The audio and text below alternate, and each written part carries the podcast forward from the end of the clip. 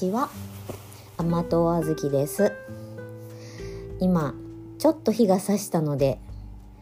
家にずっといると体を動かさないのでと思って、雪のやみ間を見て歩いているんですけど、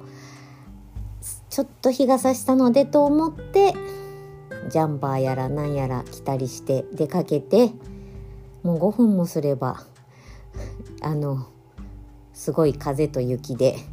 傘を持って行っててよかったです。吹雪いてきました。で、吹雪の中帰ってきました。でも晴れてる間に面白いものを見つけました。なんて言うんだろう、溝の上に溝蓋がね、溝蓋って蓋になってなくて、なんて言うんでしょうね、金属製の、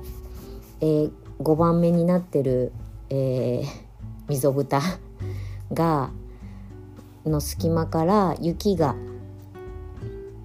落ちてるんです。で、なんかポタポタ音がするので、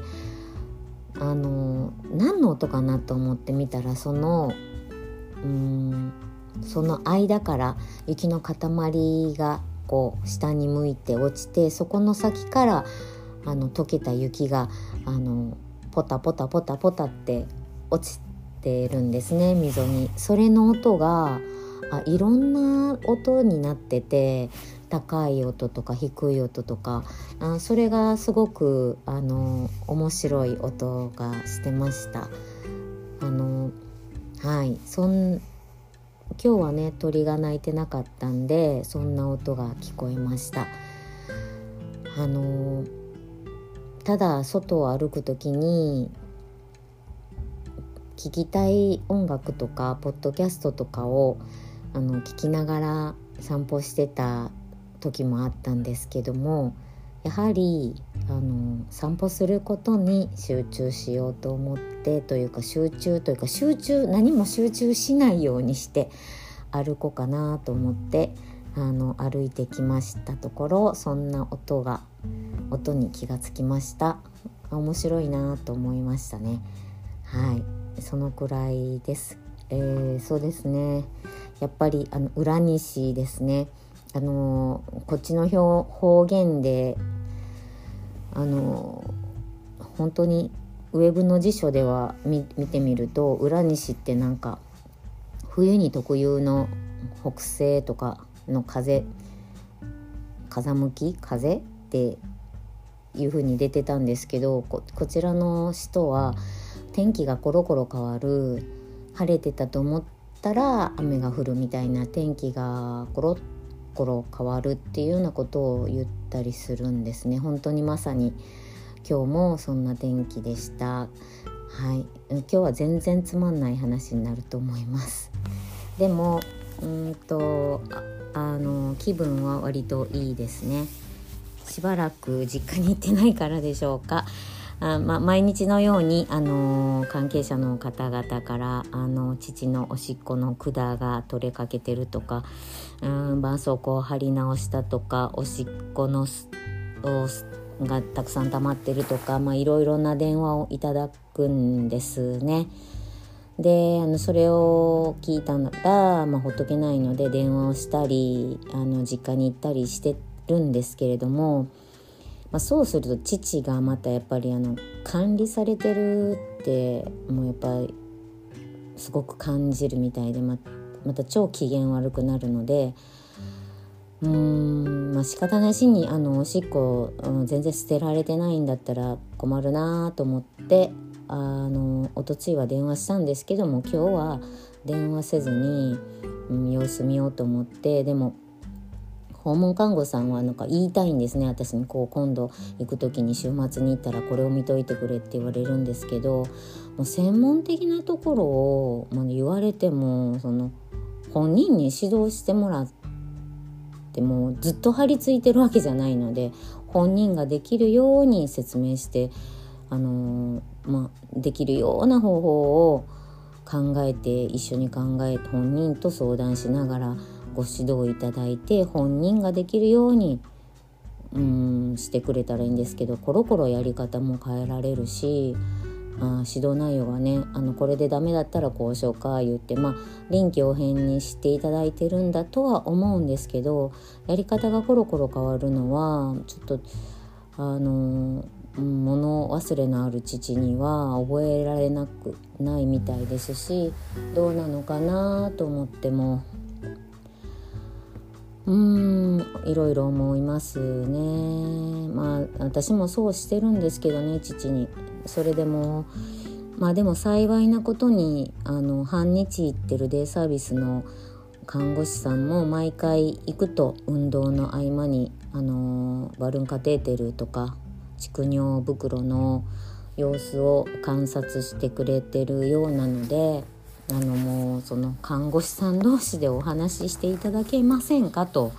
今日は言ってみました。そしたら直接話しますということで、もう私本当に訳が分かってないものが伝言してもきっと伝わらないと思うし、そのようにお願いお帳面もデイサービスに持っていくっていうことになったので、尿の記録帳をそうしてくれたらいいかなと思います。なんかね、そんなんで何もなければ何にもないで暇だなと思ったりするんですけど、何かあるとめんどくさいなとか、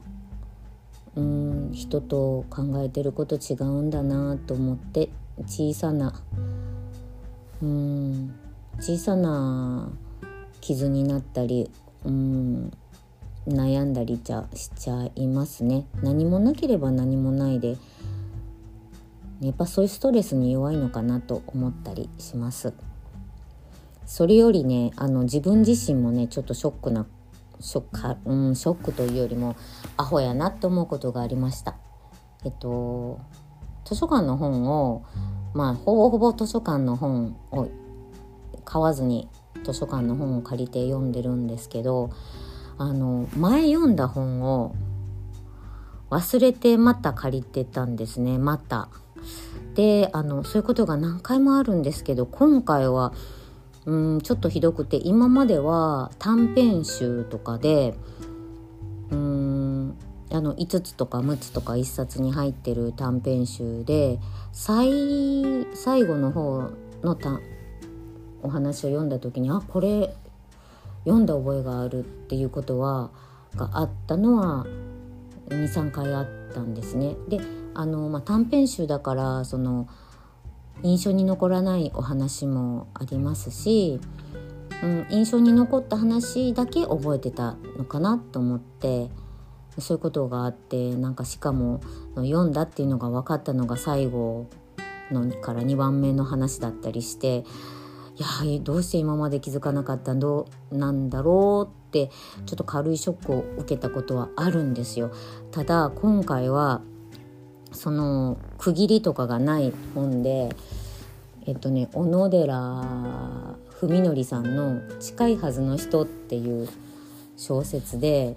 ずーっとずらずらってある本なので、どこで何ページだろう、200何十ページまで読んで、最後の50、そうですね、最後から50ページぐらいのところでやっとこれなんか知ってるって気がつきました。で、前半その220ページ分ぐらいは全く気がつかなかったんです。ほんでなんかあんまり好きになれない感じで、登場人物の人があんまり好きになれなくて、こんな人もあるんだみたいに読んでて、で最後の方にちょっと主人公が前向きになったところで、バドミントンをするシーンがあって、これはなんかバドミントンなんかどっかで聞いた話だなと思ったら、そこから先は思い出しました。一回読んだってね、ちょっとこんなに200何十ページも読んだことに気がつかなかったのは、今までなかったので、最高記録ですね。はい、今までね50ページぐらい読むまで気がつかなかったっていうことは何回かあったんですけど、もうなんかねすごいですね、何を読んでたんっていうか本当に物忘れが激しくなってるのかもしれません。でそういうことが何回もあってね、ただまあでも自分が興味を覚えるのはやっぱり同じ傾向の本なんでしょうね。この小野寺さんの本を読んでみようと思って何冊か並んでる中からこれを選んで、まあ、前回行った時はちょっと他にもたくさん借りたので、まあ、次にしようと思って置いて、でやっぱりまた行ってやっぱりこれ借りようと思ってなんか気になるんですね、なんか気になって借りたんですけど、読んでたというやつですね。はい、そういう重複が増えてきたのでと思って読書メーターというサイトに読んだ本って登録してるんですけど、まあ読書メーター登録する前に読んでたんでしょうかね。なんか登録がなかったので、まあ随分前に読んでたのかもしれません。そういえば読書メーターのサイトに入ってから何年かな、この1月ぐらいから始めたんですね。3年目か4年目かになりますけれども、はい、なんかね不思議ですね。なんか本まあいいんです、その読んでる間どうなるんだろうと200何十ページ無垢な心で楽しめたので、それはそれで良かったんですけど、ちょっとねあまりにも覚えてないの、どういう読み方をしてたんだろうなと、もっとじっくり心に響かせながら読めばよかったなと思ったりしました。今日はなんか取り留めもない、今日もですね取り留めもないお話になりましたが、聞いていただいた方ありがとうございます。